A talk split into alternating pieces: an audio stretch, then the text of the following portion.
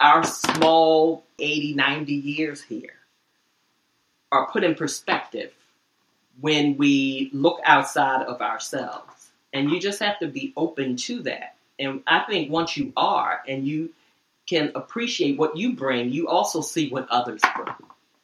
And when you can put that together, it's working together, leveraging the strengths, leveraging the weaknesses that we find okay, I have something I can give, but also there's a lot here that I'm open to receiving because I don't know it all. And you just have, it's that humility.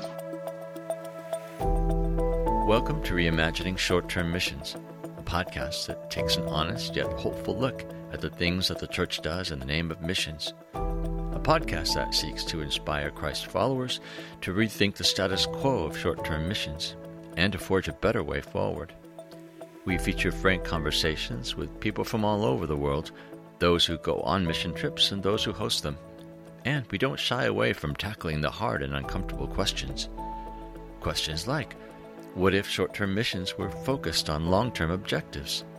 What if short term teams began to measure their success not on the scope of the work projects completed or the number of people evangelized, but instead on the establishment of authentic, collaborative long term relationships between communities of Christ followers in different locations around the globe? And might it be possible for Christ followers in wealthier nations to become humble enough to acknowledge their need of churches in less developed countries, and even to become receivers of short term teams from those countries? I'm Forrest Inslee, Professor of Global Studies at Northwest University in Seattle, and co editor of the book Reimagining Short Term Missions. In this episode, I'll be in conversation with Robert Katende, founder of SOM Chess Academy, a ministry to impoverished youth in Uganda. Notably, Robert is the chess coach whose life and ministry were the subject of the Disney film Queen of Katwe. He is also a writer for the book Reimagining Short Term Missions. In his chapter called Reframing Short Term Trips Through Authentic Relationships, he makes the case that the most important function of short term mission teams is not the work they do or the resources they bring. Instead, short term missions should be understood as the platform for building long term relationships between communities of Christ followers in different parts of the world. In his work with Ugandan youth, Robert models the idea that churches and ministries in developing nations can and should be supporting churches in developed nations. To learn more about this sort of reverse missions, we'll also be talking to Vanita and Sydney Gardner who have worked with Robert to adapt the SOM Chess Academy model of ministry from Kampala to their own context in Baltimore. Friends, there are better ways to love and serve the world, and it starts with courageous conversation. Welcome to Reimagining Short Term Missions. Welcome, Robert. I appreciate you taking the time to talk about your work and about short term missions. To begin, I'd like to read from the beginning of your chapter in Reimagining Short Term Missions. You write, It's important to ask if STM trips are effective. However, we must first determine what do we mean by the term effective because how we judge an STM or program can really depend on one's cultural lens. Visitors from Western contexts are very often focused on efficiency and on the best investment of resources, most often financial resources as well as temporal. This approach usually entails targeting these resources towards specific projects. Many voices now question the effectiveness of STM by looking at their project efficiency. When it comes to gauging the impact of short term mission trips, how do teams currently measure their effectiveness, and should they in fact be defining effectiveness according to different, better standards? Yeah, thank you very much, uh, Dr. Inslee, for the question. For sure, I think uh, I what I meant by uh, effect, effectiveness uh, is like um, when people engage on short-term missions, they feel like uh, we are going in to fix a situation, and uh, they are always looking at that kind of uh, in that kind of lens. That okay, what can we do to fix this? And they think because it's a short-term mission, like two weeks, three weeks, even if it's like one month, you cannot really solve a problem that has existed for generations in that time period.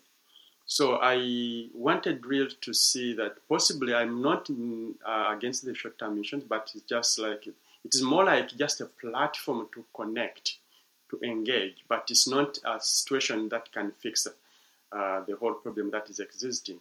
So I felt like the efficiency it calls for is like someone to simply take it as not, not, not as a project, but uh, instead as um, a measure to re- to engage and start long-lasting relationships that can lead to the impact and the transformation that they desire to see.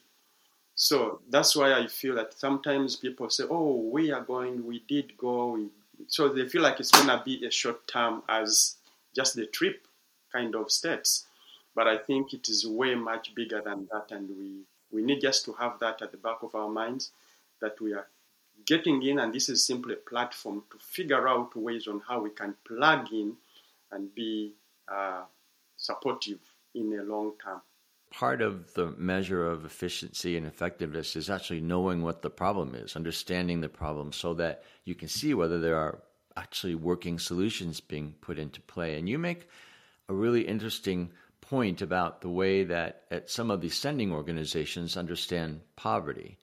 And and and I think you're you are asserting that maybe their understanding of poverty is actually not complete um, you say that poverty is not only about a lack of financial resources, but is also a condition of broken relationships. And I'm wondering if you can explain that a little bit. To the Western ear, I think poverty and broken relationships is not something we put together uh, naturally. It's not uh, how we've come to understand poverty. We we tend to understand it more as lack of resources. How would you redefine that, though? Poverty. Uh, I totally agree that poverty in most cases, I'll say maybe to the layman is understanding, they can easily relate it to finances. But I think it is just a section of what actually the whole word poverty could really entail. Uh, that's why for us, when we engage in uh, this work, we try to look at even the mindset. Because I don't know that you've heard of people say we have a poverty mentality no matter how much you can inject, no matter how much money you can give someone with a poverty mentality, they cannot do good uh, out of whatever funding and resources you are availing. So I'm looking at it in more uh, in, to be more relational. There are so many other things like how do you manage, how do you do this. So we're learning from one another, and that has to come in from a relational point of view, more than just um, a, a give and take kind of situation. I see uh, that the relationship is very, very, very important. And I always value that more than anything. Even when, because we've had several setbacks where many uh, people have injected a lot of resources in certain projects and they never work out. Why? Because they kind of overlook the, I call what I call the fundamental, which is the relationship. Because if I have a meaningful relationship with Dr. Inslee, and uh, I know I value that more than the resources, the the money. I will always do whatever it takes to say, okay, what do I need to learn from him? What does he need to learn from me? How can we uh, help one another? How can so even when these resources do come in, of course you cannot rule them out, but you are handling them from the perspective of valuing the relationship to simply continue to nurture that relationship of growing together, of achieving things together, of learning from one another. Clearly, you're pointing out some some basic truths that I think that, that sending teams, sending organizations really ought to be learning, and it's difficult to learn those things, especially outside of, of context. So, in the chapter that you wrote for reimagining short term missions, you write that, uh, in fact, visitors from the West have much to learn from your context. So I'm I'm wondering what does uh, SOM Chess Academy offer to teach those who are teachable, and what happens when you're working with people who aren't so teachable? Number one, uh, when you go to short-term missions and you have this one-sided kind of approach, I'm going to help.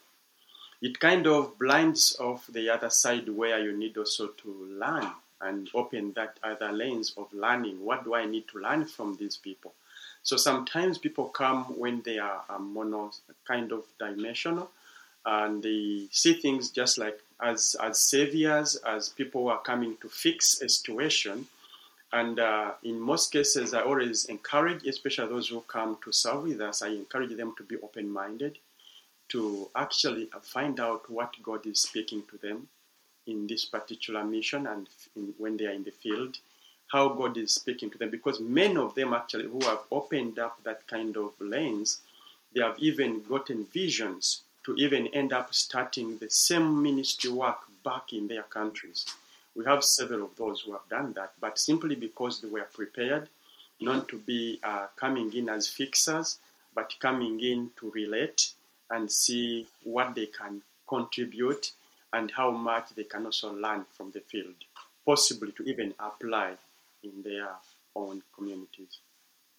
So, in your chapter, you use the term co-powerment, as others do in the book, and I'm curious, what does the word co-powerment mean to you, and how does that that practice of co-powerment get modeled in your organization's work with STM teams?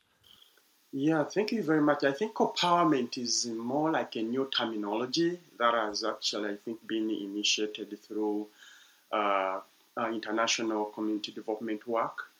Uh, but literally, it means more like um, it's like just a dynamic mutual exchange uh, where uh, maybe two sides of a social equation all get to benefit and be stronger when they learn from each other.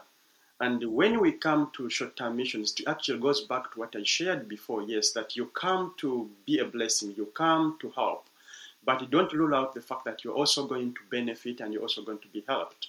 Robert, you're here in the States right now, essentially on a short term trip from Uganda to Baltimore. Part of your time here is about building relationships and supporting ministries that are modeled after SOM Chess Academy in Kampala. That gives us a great opportunity right now to see your ideas in action. In particular, I want to go deeper into your view that when we look at short term missions primarily as a means to form relationships with others in the global church, then the door is opened to service and ministry flowing both ways. To explore this intriguing possibility, I want to bring into the conversation Vanita and Sydney Gardner, two friends and supporters of yours who have developed a long term relationship with you through short term visits to Kampala and also through your short term visits to the U.S. Sydney and Vanita now support your work. Importantly, though, your work in Kampala, Uganda inspired them to adapt your ministry model in order to serve youth in Baltimore, Maryland. Welcome, Sydney and Vanita. Thanks for joining us. I thought I would start off this part of our podcast conversation by reading something from Robert's chapter in the book Reimagining Short Term Missions. He writes, I cannot overstate the joy and comfort I take in my friendships with people around the world who genuinely care about me and about our work. In the most difficult times, the knowledge that they stand with me is incredibly sustaining. From experience, I can say with my whole heart, we need international friends. We need each other. So, Vanita, Sydney, let me ask you both when it comes to cross cultural engagement between different parts of the global church, you have an unusually reciprocal and co equal relationship with Robert and his ministry. Would you describe that relationship and tell us a story about how it came to be? It started with a movie. It started with Queen of Katwe. And uh, first day post retirement, what do you do? Okay, let's go to the movies. And we went to see Queen of Katwe. And I was so, we were both, Sydney and I were so moved by the story and so inspired. We had time and we also had the desire to not only help Robert, but we saw the strength and we saw the benefit of chess training and life skills training to help motivate young people. So we knew in we, you know, Sydney and I one morning looked at each other and said, "Well, if it worked in Uganda, why can't it work in Baltimore? We can connect the two communities." and help each other. You know, talking about relationships, and Robert in his book, or the, the chapter talks about building relationships. You know, one of the things to build relationships is have something in common. And I saw chess as a way of doing that because I love to play chess. I'm not that good, but I play. and I enjoy the game. And what a common theme to bounce to even start a relationship with or on is to have something in common, and that's what drew me to to Robert and his organization and the work that he does. And so the work not only with that, but to help build young kids, which is another passion of mine, is working with young kids to try to make their lives a little better. So those, you know, and talking about building relationships, you got to have something in common that that draws you to that other person. Now, something very unusual has happened uh, in your relationship with Robert with SOM Chess Academy, and that is that that the model that and the values that SOM Chess Academy was modeling actually caused new ministry to start in the U.S. And so there was that reversal, really, of the traditional relationship, you know, where everything is one way from the giver to the receiver. But you and Vanita have been really impacted uh, by the things that you've learned from Robert from the Chess Academy and have created ministries uh, in, in your context. It was really feeling our common humanity, seeing that we here in America have a lot we can give to the world. We also have a lot to learn from the world because you know you grow up in your own environment that's what you know that's how you move about and when you I, I, you know i see it in our chess students when we open the world up to them when life becomes bigger than their two or three blocks where they live or their small city community and they get to step outside of that and see the kids or meet the kids virtually um, from Uganda, or when we take them on field trips outside of the neighborhood, and they get to see that the world is bigger than their two or three blocks. They appreciate the common humanity that we all share on this little dust ball floating in the middle of nowhere. You know, our small 80, 90 years here are put in perspective when we look outside of ourselves. And you just have to be open to that. And I think once you are and you can appreciate what you bring, you also see what others bring.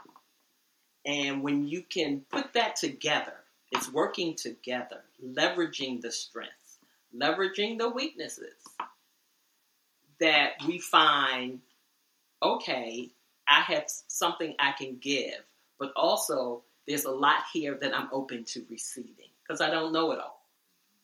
And you just have, it's that humility. You said it best when you open. You have to have the humility to understand that you really don't have all the answers. And you can't go, I mean, Robert tells, you know, says it himself. If you want to go fast, go alone. If you want to go far, go together you may not realize how radical it is, this model that you're talking about, that sort of teachability and, and humility. Um, it, I'll read something that Robert wrote, and Sydney, maybe you can co- comment on this. Uh, Robert wrote, When we have a right perspective of one another, we can begin to practice co powering relationships and reframe expectation on both sides of the ministry equation. And that begins with the belief that we're members, members of one family in God and partners in the mission of the global church. Though I use the terms, I'm not sure that sender or visitor or receiver or host are even very helpful in describing this dynamic. No matter who is traveling to where, both parties ought to be sending and receiving in some form, and both sides should be experiencing change from the process. Is that your experience? Oh, yeah. Matter of fact, one of the things I want to say depends on your mindset.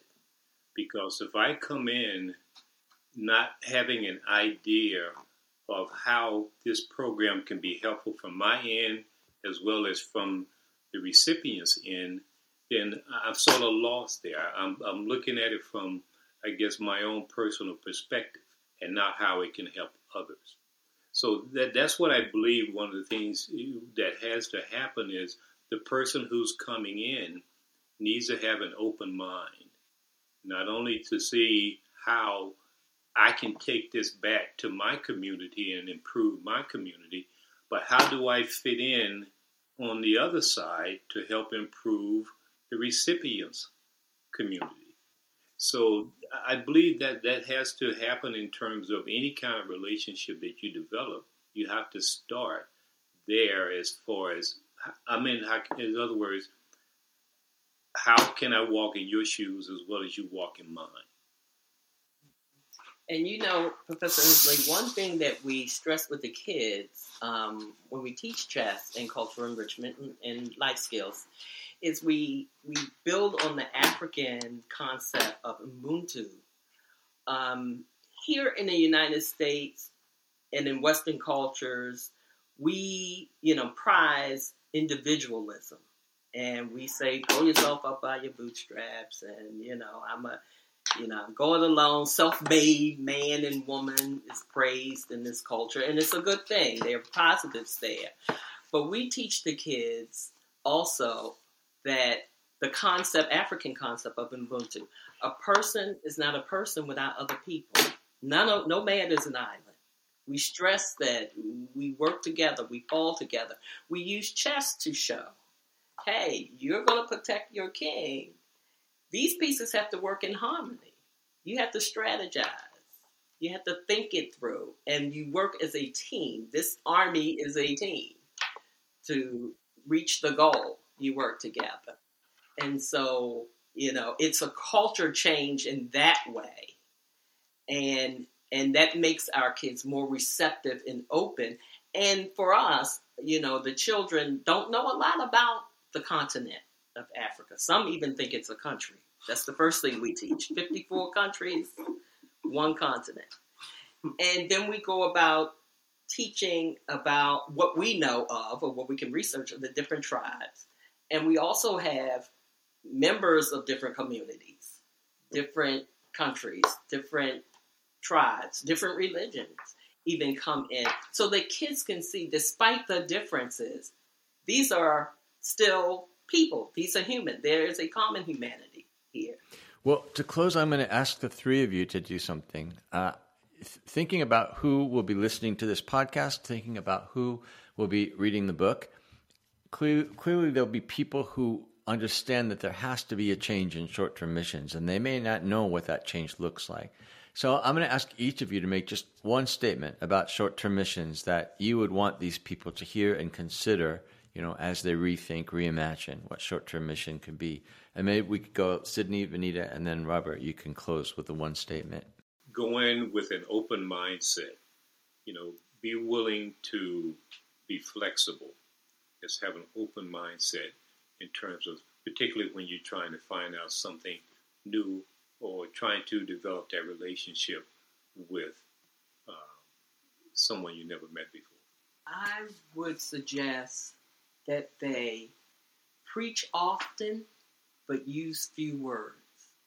Let your actions be your example.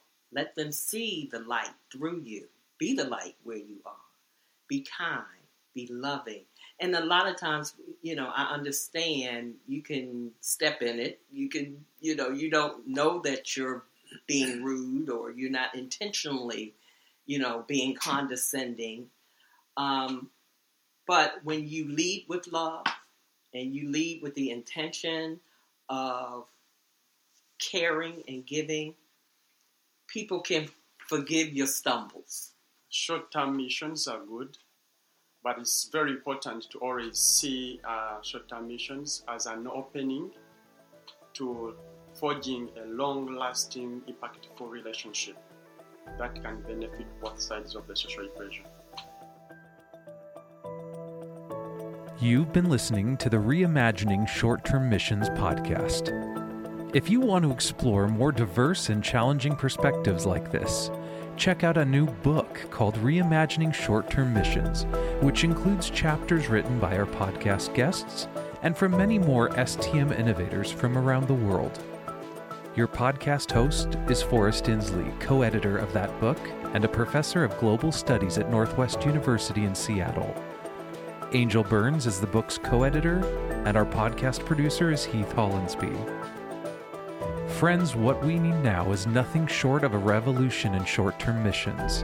So please help us spread the word by sharing this podcast with others of like heart and mind. This is the time for reimagining short term missions.